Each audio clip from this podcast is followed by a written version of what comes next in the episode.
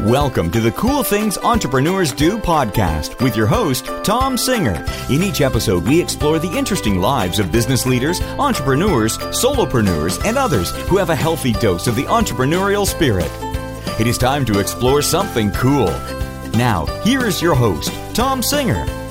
Welcome to the next episode of Cool Things Entrepreneurs Do. I really appreciate you tuning in. And today we are going to have a former NFL player. Now, for those of you who listen to the show regularly, I'm sure that this person would be thrilled that he was my first former NFL player out of the 125, 130 shows that we've done here on Cool Things. However, he's my second. Because if you think back about, oh, five or six weeks ago, we had Lou D'Agostino from the former player for the Jets who is now a superstar in the world of insurance on the East Coast. And he was our first former NFL player. But today, I'm excited that we have Bo Eason. Now, Bo is somebody who I met about six weeks ago, eight weeks ago at a conference where I was the master of ceremonies and Bo was one of the speakers. And I'll tell you, Bo is somebody who always sets his sights at being the best at whatever he does. And he was a fantastic speaker at this thing. I was tired just watching him. And I, you know what I do? I get to see a lot of speakers and few of them wear me out while I'm sitting in a chair. But this guy did that. Bo is a former NFL standout. He's an acclaimed Broadway playwright and performer. And nowadays, he is a presence and story coach to some of the most successful people in the world. And today, he's going to share with us what cool things he does and some ideas about entrepreneurship. So, Bo Eason, welcome to the show. Uh, thanks, Tom. Uh, people are going to start thinking you have a sports show, talk show here because of the two athletes. That's right. One in every 54 guests is going to be a former NFL player. That's kind of the new rule. So you got a few years till your next athlete comes up. Yeah, yeah, that's right. We do two a week, so it'll be six months before I need to get another former professional athlete on the show. Uh, got it. So that's funny. So, Bo, tell us a little bit about what your business is today, and then let's sort of back up and hear about your your career as an NFL player. Okay, yeah, it's a very I don't know how the heck I got here, but wow, what a crazy uh, ride it's been. But now I am. Uh, I, I, my wife and I, we have uh, a couple events a year, which is called Personal Story Power Event. And what we do is we bring in about 100 entrepreneurs from all over the world and we go into a theater. And because my background is in theater and performance, I feel comfortable there and I figure if the people can get great in a theater and they can they can fill the theater up with with their humanity and with their molecules, then there's no room that they'll ever enter again that will be that vast and that big, and they'll be able to uh, duplicate it. So that's, that's pretty cool. I, I speak a lot and often in large ballrooms, but every now and then I'll speak at an event where they have taken over either a current or an old theater, and there's something about being on a stage in a theater that is like nothing else. Yeah, I agree. I feel so at home there. And I, I, think it may be the history of theaters, you know, because you feel like when you're on a stage of a of an old theater, you think of all the storytellers and all the speakers and all the performers who came before you, and they're all their sweat and their blood is kind of on that stage. And I always feel it when I'm in the theater, and that's why I love to that's, that's really where I love to create and I love to perform. So, and so, that's what we have our people do. So, a couple of years ago, I spoke at a conference that was held, and I, I might blow the name of the theater, but it was the Millennial or the Millennium Theater in New York City in Midtown. And it's the original theater where the original, like Jack Paar, Tonight Show wow. was broadcast from up until I think the days of Johnny Carson. I think he moved it out to the West Coast. I don't know if it yeah. was somewhere else in New York in between, but it was the original stage where the Tonight Show was filmed when it when it debuted. And you are right. I remember being on there thinking of all the people who had been on that stage yep. just with the Tonight Show, much less the fact that it had been a, a Broadway theater for many years. Yeah, that's that's really cool. And that's what I always think of when when I'm, I'm, when I'm on a stage, and then especially when we do our events. That's why we like to hold them there, is because of the history and because of the the creativity that you can come up with. That's really difficult to come up with in a hotel ballroom. Yeah, no, that's the, that is absolutely right. But let's back up a little bit. How does an NFL player become an expert on communication and, and speech? Yeah, it's uh, well, you know, at the end of my uh, football career, you know, the, the it's funny when you become a, a, a professional athlete. It, it, takes you about 20 years to get there, you know, to get to the very top of your game. So, after those 20 years are up and you've trained yourself, in my case, to be a safety. So, so for 20 years, I trained to be the best in the world at this thing called safety. Um, and if you're the best safety in the world, then it's likely that you're very fast and you throw your body full speed into other bodies. right? So that's the skill that I developed over 20 years. And I was standing on top of the heap at one point, and the very next moment, I can't do it anymore. Oh. And and and all of us have faced this in one way or another. But when you're when you're an athlete like that, and you're it comes to a screeching halt, you you say to yourself, "Oh my gosh, what am I going to do? How am I going to express myself now?" Because how I expressed myself for the last 20 years was to throw my body 20 miles per hour into other people. and that just does not translate well to the civilian world. no, so, no, not not at all. right. No, and please next time I see you don't do that to me. right. And and so I thought to myself, okay, if I did it in this field, I can do it in another field. I got to find a place, a platform to put my feet so that I can express myself the same way I did on a field as I do, uh, you know, verbally, because I, I wasn't skilled at that. So I moved to New York City. I took every class I could possibly take as far as theater goes, as far as acting and improv and writing and, and stage work. And I worked my butt off and I got really good at that. And it, anybody can, you just have to get trained, you know? And um, so I wrote this one man play that went to New York and it became this big hit. And it's going to be made into a movie, and and the the only person in this play is me. So it's a one man play. I wrote it and then I performed in it. Well, Tom, you won't believe this, but you know, everybody who came backstage during our runs in New York uh, you know, mostly fans would come back and, and they say hi to you and they say congratulations. But in my case, business owners would come backstage people who were titans of industry in new york and they would come backstage and they go hey man um, can you bring this to my company or mm. could you bring this to you know uh, uh, my people my executive team and i was like what do you mean? I, I don't do that. This is a play. I don't know what you're talking about. And i didn't even, i didn't even really know that the speaking world existed. Uh, i didn't know how it how it was run or how it how it uh, operated. But eventually, Tom, uh, this uh, they kept coming backstage and they kept coming backstage, and we kept rejecting them, saying no, uh, until one guy came back and he goes, "Hey, I would like you to bring this to my company's retreat. Um, would you do that?" And I said, "No, I don't do that. I don't even know what you're talking about." And this guy goes, "Oh, that's too bad, because our retreat is in Maui." And we'd love to bring your whole family, and we pay this amount. And all of a sudden, Bo said, "Wait a minute, I do this. I, I, in fact, I'm really good at this." That's exactly what happened. So here we are struggling in the theater where there's no money to be made, but we we loved our art, we loved what we were doing, and my wife and I just looked across at each other in my dressing room, and we go. Oh yeah, we do do that. oh, you said company retreats. Oh, I, I misunderstood you. I thought you said company feats. No, no, no. We do retreats. Yeah, right. absolutely. Right. And that is that was the beginning of my speaking career. So I didn't know really how to speak, but I knew I knew how to tell a story. And uh, because I I trained at that, and I knew how to perform, I knew how to be on stage, I knew how to how to have people watch me on stage, and which is a skill and an art that can be mastered um, when most people don't think it can. Um, so I knew that stuff. So I did this. I did the speech, and from that speech, I think I got hired from three companies out of that audience. So now I had four speeches in my life. And from each audience I went to, it felt like I got like two or three uh, other companies to hire me from those speeches.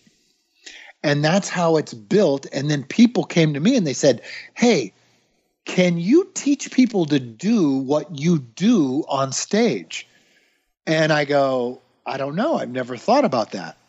And my wife and I started to look at each other and figure it out. And we said, all I got to do is retrace my steps because somebody taught me to do this. And so I got to retrace my steps, figure out how they taught me, and then teach the people. And about four or five years ago, we started doing that. And then that business really exploded. I didn't know how many people needed or wanted that kind of training. And I think the reason why they wanted it and they needed it was uh, there's this great quote, Tom, and you've probably heard it before, and I can't remember who said it, but it's this there's only one shortcut in life, and that is to be a public speaker. you have to be able to speak to to you know to circumvent a lot of miles that you would otherwise have to run because if you can get up in front of people and express yourself in a way then they will follow you and you will become the leader well and, and they will and that's pretty much you know i think the reason why it's grown like that. and i'd never heard that quote before but i can tell you from my own career long before i knew i would be a professional master of ceremonies and professional keynote speaker i got really involved as, as a young man at like 25 years old i got really involved with toastmasters and i really sort of embraced the idea of learning how to be able to speak well and yeah. that actually when i was in corporate america I attribute the fact that they could call on me and I could just off the cuff be able to deliver my thoughts clearly and concisely. And when I had time to prepare, I could essentially, you know, without being theatrical, I could put on a show to be able to sell or or talk about what the the theme was of the event. And that allowed people to suddenly say oh he's smart. We should give him the promotion. Right. and, and other people would look at me going well why did they promote him? I have this special degree or i took the course. But because someone is well spoken i mean look at the presidential races. You know if somebody is better spoken we think they're smarter for sure. And and and we think they're a better leader, which those two may or may not always go hand in hand. Totally right. You're 100% right. I mean, you're right. You know, I I always uh, I always think of yeah, I went on this um uh, uh, aircraft carrier, right? So one of my clients is a admiral of, in the Navy, like is a three star admiral. So he let me land on an aircraft carrier that was that was playing war games out in the ocean. That's awesome. It was so cool. So I landed on this carrier, which I almost wet my pants when I did, which it was so scary. And but when you're on this carrier, you go around, you talk to all the different sailors, you know, who handled, and there's 5,000 of them on this ship, 5,000 sailors, and they all have their specific jobs. Well, when I would go around, they would tell me their job and what they do for the ship and what they do for the airplanes flying off the ship you could tell, and these were young people. There's 18, 19 year old kids, some in their 20s, some in their 40s. You'd talk to them and you could see who was going to get promoted the quickest and work their way up the ranks based on how they presented to you. Yeah, I agree. I bet that's exactly, I bet you could do a study and find that to be 100% true almost every time. Yep. So I kind of think that actors and professional sports players, I, I, think those people are entrepreneurs. I mean, if you look back to what it took, because you weren't like the number one draft pick for the Oilers. I mean, if you look back on what it took for you, you know, to get on a professional NFL team and to be able to stay there and, and year after year be a contributor, you, a lot of those traits are the same for an entrepreneur as they are for an athlete or, or an actor, correct? Oh, yeah. You know, I, this is one thing about entrepreneurs, which I'll always be an entrepreneur. It's There's no, every elite athlete, I bet you if everyone listening to us today, Tom, would just think in their mind's eye right now of who they admire in the world, who they look up to. For the most part, those people are going to be have an entrepreneurial spirit to them because um, corporate the corporate world um, seems unheroic to us. Um, safety seems unheroic to us, to us with this kind of spirit. We're not really interested in safety or security. What we're interested in is expressing ourselves. And we're interested in building a thing, something with this vision that we have, this, this calling that you feel like in the middle of the night when you can't sleep. That's who we are. So we're never really interested in safety and security. And of course, uh, uh, I would be attracted to the world of the NFL because there's no security in that world. There, the, if you're no, I, I love this. I, if I'm no good at playing safety, in fact, if I'm not the best in the world at playing safety, they're going to find somebody else to take my place. Yep. I love occupations like that. I love that that's kind of the entrepreneurial spirit. Like if you and me are no good at what we do, Tom, and everyone listening to us, if you're no good at what you do. In fact, if you're not the top of your field, you're usually out of business. So that makes you play at a very high level. Well, and I see that because I've made a study of the speaking business for a decade and a half. I've been full time as a, as a professional speaker for six and a half years, but another six and a half or eight years before that, I was studying the business. And people call me all the time and want advice of, of how do you become a paid speaker? And there's a lot of things that you need to do to get noticed, to get recognized, to, to get on the radar screen of these people, because it's scary to hire a speaker. Because if they suck, you can ruin the whole conference. Yep. So it's just to get noticed is good enough. But the one thing I always tell people, because lots of times I receive these calls from people I've never met, they're a friend of a friend's cousin, and I'm happy to talk to them about the business. But one thing I say is, you have to be good. And I know it's it's kind of hard in our society that we live in for me to say, well, I must be good because I've been doing it full time for 7 years, but there's something to that. And you know, I'm going to brag on you a little bit. There's a lot of former professional athletes who see the dollar signs and if you have a little celebrity behind you, it's an easier game than I play because I don't have that behind me. But Yeah. if you played for the Oilers or you played for the Dodgers or you did something like that, you you're going to get on a certain number of radar screens where people are like, "Ooh, former professional athlete, that's great. But that doesn't mean that you have any skill on the stage to, to give a speech. And I'm going to brag on you because not only were you one of the best former athletes I've ever seen, you were one of the best speakers that I've ever seen. However, your style is extravagantly different. Not just from professional athletes, which it was way different than most former athletes, but your style was was very theatrical. And what what drew me to that, and and I haven't told but like four people this, and so now I'm going to tell the thousands who listen to the show because I want to confide in my friend Bo. Since before I met you, but a little bit like kicked in the butt since I met you, I've been actually working on a one man show, Oh, great. I don't know where it's going to go. I have a couple of different ideas of, I, you know, I don't necessarily see taking it to, to New York, but I have a couple of ideas of how it can help help me and help the people who would see it. But it's one of those things that I was inspired by your style, and and I don't believe you should ever copy anyone's style. You have to develop your own.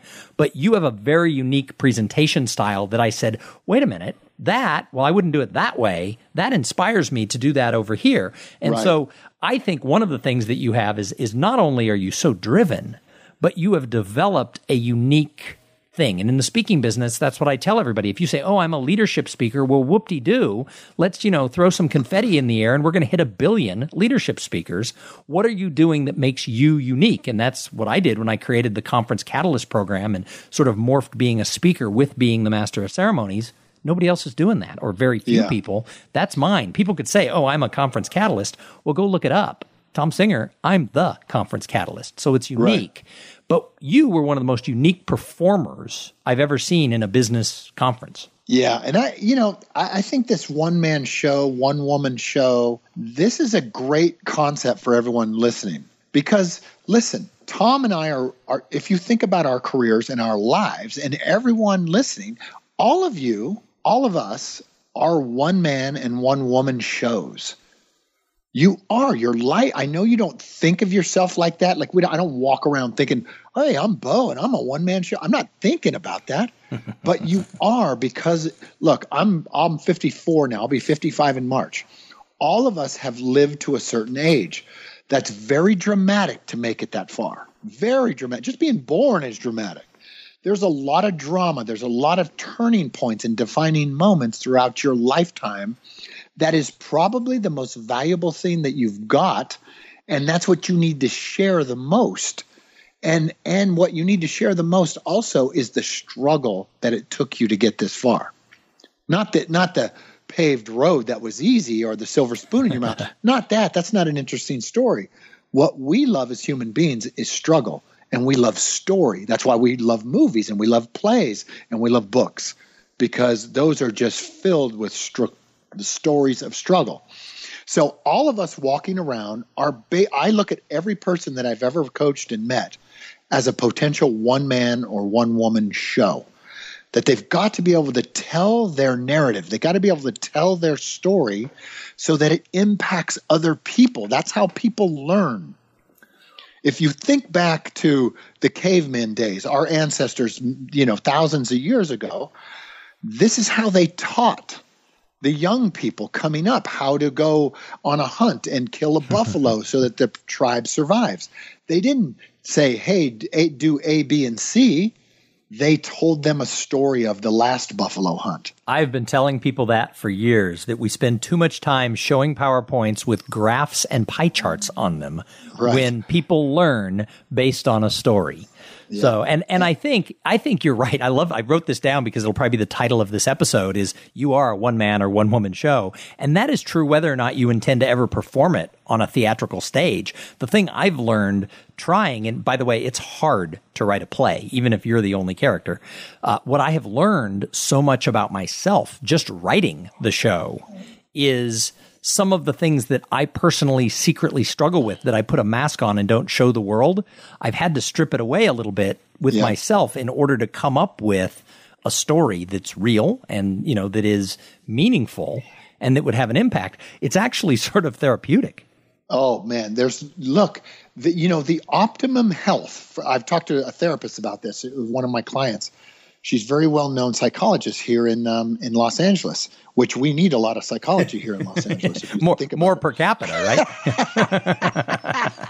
so, but I was talking to her, and she goes, "No, no." She, I go, I, I go. This is so healing. Yet I never talk about the healing aspect of telling your own story. And she says, "Oh no, Bo, you don't understand.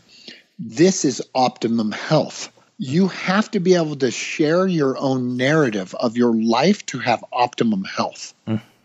Isn't that cool? That is like, very cool. So here we are building a brand because your one your one man story, your one man show is your brand. Mm-hmm. And now not only are you building your company, but you're getting health at the same time. You're getting optimum health at that's the same awesome. time that you're building the most valuable thing you got. I think that's a cool way to build your life. That, that's very cool. So, so you and, and your wife work side by side with you, and your kids are involved. What do you love about this lifestyle of an entrepreneur? Oh man, you know what? I don't like bosses. I, I, don't mind my wife being the boss, right? Because she, she, has got my. I met her, and I got to tell you, you married up, man. I mean, you know, you might have been an NFL player, but you married up. She is awesome. I know. All my all my ex teammates always say to me, "Hey, Bo, I think you outkicked your coverage." that's a good. That's good. Oh uh, yeah, no, I agree. But uh, like, I don't like. I, I like my own vision. You know, I don't want somebody else to tell me to I don't want to fulfill somebody else's vision for them. I want to fulfill on my own. And so we all have these stories and we all have these visions, yet we always poo poo ours so that we can help someone else build theirs. And I'm like, I would like my vision to come into existence. I wonder if I could build that. And I, so therefore, I didn't want to have a boss. I didn't want people to go, no, Bo, don't do what you want. Do what I want you to do. And I think, man, once you grab a hold of your own voice and your own vision, then you have ultimate power. And then you're calling the shots. And I just liked being in that position. And that hasn't been true my whole life. Obviously, in professional sports, it was my dream and it was my vision, but I was always under the tutelage of a great coach and, and, a mentor and an owner that that I had to fulfill on their vision too. So to, but to have my own voice and my own vision, it that was a pretty cool moment when it, when I actually surrendered to that. So, Bo, in building your career, how important has networking been? No, you know, it's funny. Um, I want to talk about network. I, I rarely do I use the word networking only because this has been my theory about networking. I, I always thought this, and I want you all to just consider this just for a second instead of going outside of yourself to look for answers, what if we put all those answers on you? Like you're the one with all the goods, you're the one with all the talent, you're the one with all the all the um, uh, the vision and the power and the leadership muscle. And let's stop looking outside of ourselves for just a moment. Just bear with me for a second. Let's stop looking outside ourselves for a second and let's focus on you for a second. Now, what if your commitment and my commitment and Tom's commitment here was to be the best at what we do? Earlier, Tom talked about his position in the speaking world. He plays a very specific position that nobody could compete with him at. he talked about my style. I play my position, which is called a style. I play my position better than anyone else can play that position because it's mine. Tom does the same. Think about this for yourself. Now, when you start to play your position, which is based on your story, how you see the world, then guess what? There is no more competition for you. And everybody who wants what you have has got to come to you for it. Hmm. Now, that eliminates networking. Now the networking is coming to you. Because if you're the top in the world at your position, then everybody's got to come knock on your door. And this has always been my commitment. Instead of me going out, reaching out, and going, Hey, will you help me? Which I do sometimes. They usually come to me and go, Dude, you're really good at what you do. Um, how can I help you? Or can you help me? Or can we do business together? Or can we get married? You know what I mean? That's how it works. That's so, that's that is a unique and awesome way to point out how to do this. This is great. Keep going. Yeah, this is what I just want you to surrender to the fact that you have a position in this world and nobody can play that position as good as you. Seven billion people on the planet, and no one has seen what you've seen, and no one has walked in your shoes. That is very unique. It distinguishes you from everybody else.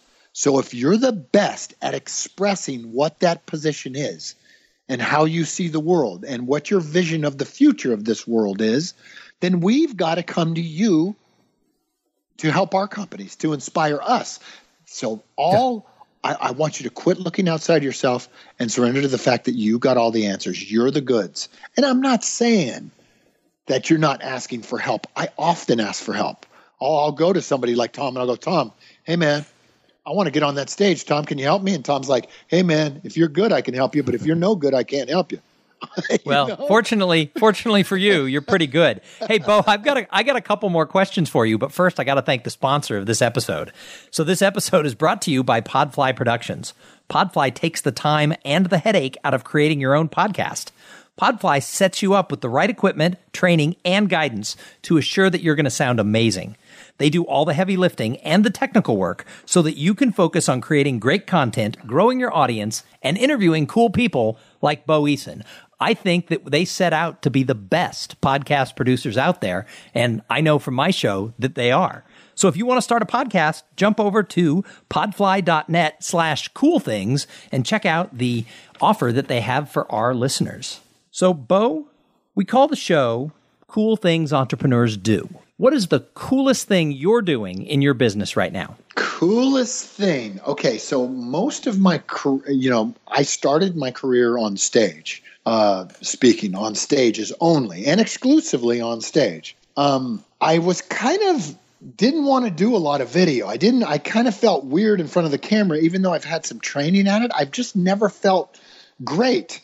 And then I ever admire that everyone in front of a camera, whether it's a movie star or a performer who uses a camera, they don't like it either. But yet they're amazing at it, but they don't like it. It's like this, it's like this, I don't know, what is it, an ambivalent thing going on. Like two things are happening at once. For one, they're not crazy about being in front of the camera, yet they're extraordinary when you're watching it from the other end.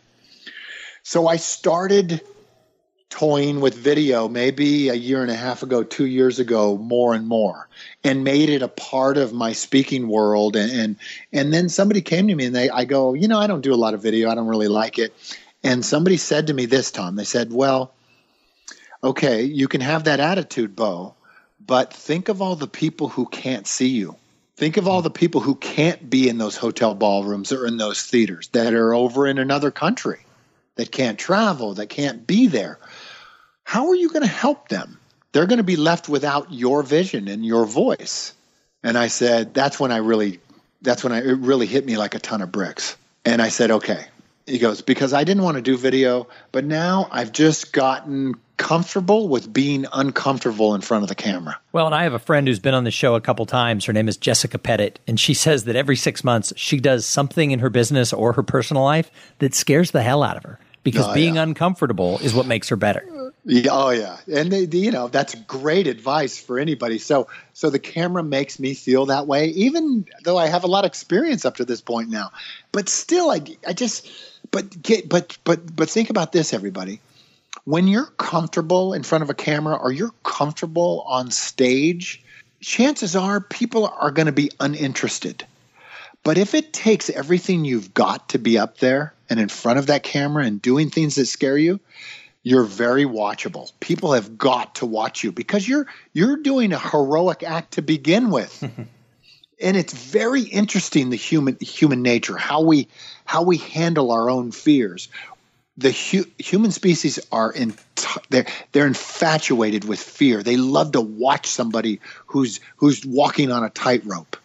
They love it. And so if if being on stage feels like being on a tightrope or being in front of a camera or doing something scary feels like that to you, I would do it. And for me, it's being in front of the camera. So I think the coolest new thing that we're doing is doing a lot of video and getting it out to grow our company and to grow our business into worlds that can't see me live. That's great. So, Bo, I could talk to you all day about Bo Eason and all the cool things you're doing. But I actually have found that the best entrepreneurs, I think they're observers. And so I love to ask my guests, not you and your wife and your company, but who's someone else out there who you see? Some people say they're dry cleaner. Some people say Elon Musk. People can have anything in between. Who is someone else out there where you think, wow, they're doing something cool? Wow, that you know what? That's a great question because I'm a I'm really good at finding people who are the best at what they do and then uh, not reinventing the wheel. You know, I just go, wow. I just remember I wanted to be the fastest guy in the NFL. And there was a few guys who could beat me. And then I went to a guy who happened to be the fastest man in the world, Carl Lewis, who had just won the gold medal. And I said, Carl, can you make me the fastest man in the world? I mean, the fastest man in the NFL. And he said, Yeah, you just have to do what I do. And I said, okay, I do, I, I'll do it. So I'm always, I'm very good at that, at looking at what career that is I'm attracted to, and I want that career. And then I have it. It's really easy to go get someone else's career that you see. So everyone on this call, think about this as I'm gonna, I'm gonna tell, I'll tell you whose mine is in a second. But as I'm, as I'm telling you, I want you to think about one thing: who's got your career right now? Who's got your career? who's having your career? There's somebody out there who's got it. Uh, when I got into the entertainment world, I was asked this very question, Thom, and I didn't go to like, oh, I want Brad Pitt's career, I want Tom Cruise's career. I didn't think like that. I thought of who has a cool career yet they can go to dinner and they can have a family and they can do all they can write books they can be in a band and they can act and they can be a comedian and they can be a speaker and they can be a great husband and they can have a be a great father who is that and you know who it is for me thom who steve martin ah steve martin all of us pretty much know him as a comedian, right? Like from Saturday Night Live, right? Right. But he directs movies, he writes movies, he writes books, he stars in movies, and he has his own band. That that's and he can kind of come into a restaurant and just be with people. Yeah, people would probably say, "Hey, that guy over there looks like Steve Martin." That's right and he's just cool. He's so funny and cool. I go, I want to be able to write a book, and tomorrow I want to be able to write a one man play. And then on the next day, I would like to direct a movie. And then following that, I would like to take a vacation for a year and, like, you know, do something else, learn how to, you know, paint. That's what this dude does. And I, I, go, that is a cool career. Now, even though my sensibility may not be like Steve Martin, I don't necessarily look like Steve Martin, but I love to have a career where I get to invent it. I get to say whether I'm painting or not painting. I get to say whether I'm writing a play or being in a play. I get to say whether I'm speaking tomorrow or I'm writing a novel tomorrow. I want to be able to be in that position. And I I would I would invite everyone on this on this uh, podcast to think of who owns your career right now. Who owns your career right now? And here's another exercise to do. Write them a letter. Get a hold of them. I'm telling you, those people can be gotten a hold of. I know you think they can't, but nobody's trying to get a hold of them. No one's trying to get a hold of Steve Martin today. Nobody. I can get a hold of Steve Martin because no one else is thinking about this. And you I could call Steve Martin and I would go like this. Hey Steve, my name's Bo Eason. I love what you've done with your career and your life. I would love to have that career. How did you do that? How did you tell me how you did? And he will tell me. And you're in the same position as I'm in. You got to, and it, your person may not be famous. It might be somebody down the street. Right. It might be your cousin. Yep. And in fact, most of the people who I've encountered, they, they know who they admire and they know who they see who are crushing it and they don't really pay any attention to it. And that's why I love asking guests about this observer trait is who do you see out there? Because oftentimes we get so caught up in, in our own quest for success and we get so caught up in me, me, me. And I think we live in a world that sort of encourages it, right? I mean, if you've logged on to Instagram lately, it's here's another picture of me. And yeah. we're all guilty of it. I've done it. Yep. But I think when we take the time to step back and say, who out there is crushing it? I think that's a good thing. And that's why that's one of my favorite questions that I ask the guests on the show. It is. That's a great question. And it's very, think about the question Thom just asked me, everybody. That is a story in itself. If you can locate who that person is, like my, I talked about Carl Lewis, who won the gold medal in the Olympics. So I, I talked about him like being the fastest man in the world. So that's who I went to to be fast. If I wanted to be the best ballet dancer in the world, guess who I'd go to? Mikhail Baryshnikov. He would be the first guy. I'd go to him. I say, dude, how do I do what you do? How, tell me. I want that. I want what you've got. And he would tell me, and only he could tell me because the person who's kind of mediocre at ballet, they can't help me. Because for one, they're not generous. They won't they won't know what to tell me, but they won't even take my phone call.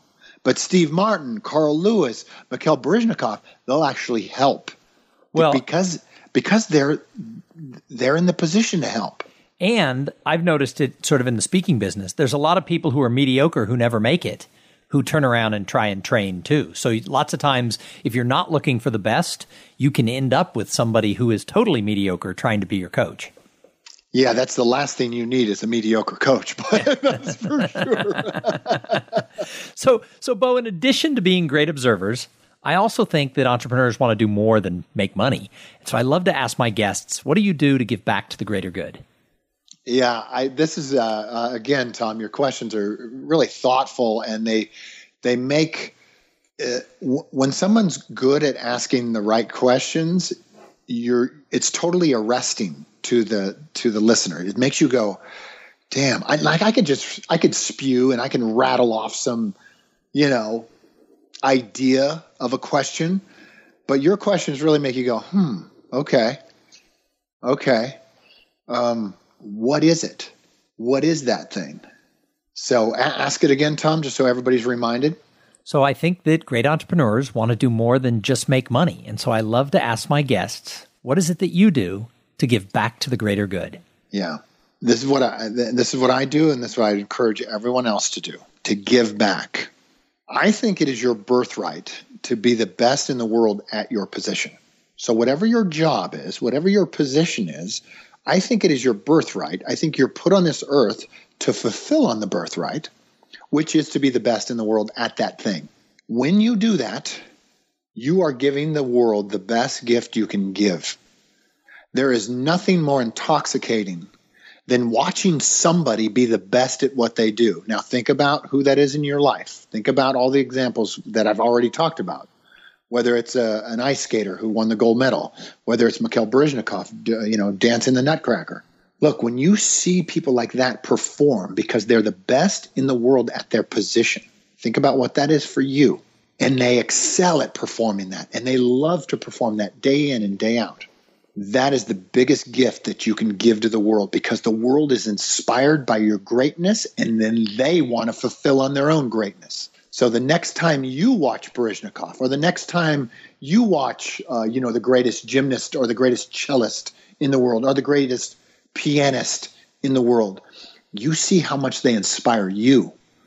I want you to do exactly what they do you inspire the masses when they watch you perform. Now, whether that's speaking or storytelling or giving a toast or coaching, whatever it is that you do best and you play that position, that is the greatest gift that you've got to give to this world. And that's that is the gift that this world needs the most, by the way, too. So, Bo, you have given some such amazing, thoughtful, and thought provoking answers. So, on behalf of my audience, I want to thank you for taking the time to be a guest here on Cool Things Entrepreneurs Do. Thanks, Thom. It was really fun. Oh, no problem. It's like, like I said, it's just a chat with friends, and, and I really feel that we had a real heart to heart here. Now, if someone's listening and they think, I, I got to know more about this Bo Eason guy, how do I sign up for his, his presentation skills and storytelling classes? Where do people go to find you? Yeah, my website is Bo Eason. It's just my name, boeason.com. Uh, and the first name's Bo, B O, and the last name's Eason, E A S O N, boeason.com. And if they go there, there's a bunch of fun stuff on the website. Uh, you can see what I do. You can see the kind of trainings that I give and how I train the people to do exactly what I do. And and that's, you know, I always make one promise to the people that I work with, Thom. And I say, listen, I have been trained by by the best to be the best, and and the person who trained me made a promise to me, and then I, I passed this promise on to the people I work with. And he said to me, he said, if you do what I tell you to do, and you implement exactly what I tell you to do, then your audience is not going to have the ability to look away from you. And I've always taken that to heart. And I've always, once I trained and implemented exactly how he taught me and what to do, um, I was able to duplicate that. I was able to do that. And then then I'm able to pass that promise on to the people that I train. And then I ask the people that I train, I go, now listen, imagine what that means to your life if if people can't look away from you. Imagine the power and the responsibility that you now have. So you've got to fulfill on that. You've got to come through for yourself. But it's I'm telling you, it ain't easy. Mm-hmm. But who cares? If it was easy, anybody could do it. That's right. It's a lot of hard work but there's no better work because like we talked about earlier it's the healthiest work it's the most lucrative work it's the it's the easiest way to make a shortcut and, and go to the top fairly quick is if you can get up in front of people and talk. So bo i listen to a lot of podcasts. I know that my listeners listen to a lot of podcasts. They listen to this one and they listen to five or six others. And my guess is that somewhere along the line whether it was this morning or last month or last year you also made a commitment that you were going to be the best podcast guest in the world because you were definitely with us the whole journey over the time we've been on this episode. So again, thank you so much for being on the show. Yeah, thank you, Thom. I'm so glad you asked me, and uh, I'm really happy to do it. I love sharing the stage with you, and uh, look forward to doing it again. And to everybody who listened, you know, I always say it: we wouldn't have a show if it wasn't for the listeners. For those of you who've been contacting me to find out more about the Cool Things Project, the group coaching project, keep those emails coming at Thom T H O M at thomsinger.com. I'm still putting together the details, but we're still trying to see who wants to to sign up to play in that pool. So keep sending me emails, and I'm compiling that list, and we'll be starting that in January. Uh, so I'm going to be back in a couple of days with another interview with somebody just as cool as Bo Eason. But in the meantime, you go out there and have a great day. Thank you for being part of the Cool Things Entrepreneurs Do podcast. Without your participation and listening to these conversations, there is no show. Connect with Thom at thomsinger.com and follow him on Twitter at, at thomsinger. This podcast was produced in part by Podfly.net. Podfly, passion for great sounding podcasts. This podcast is a part of the C Suite Radio Network. For more top business podcasts, visit c-suiteradio.com.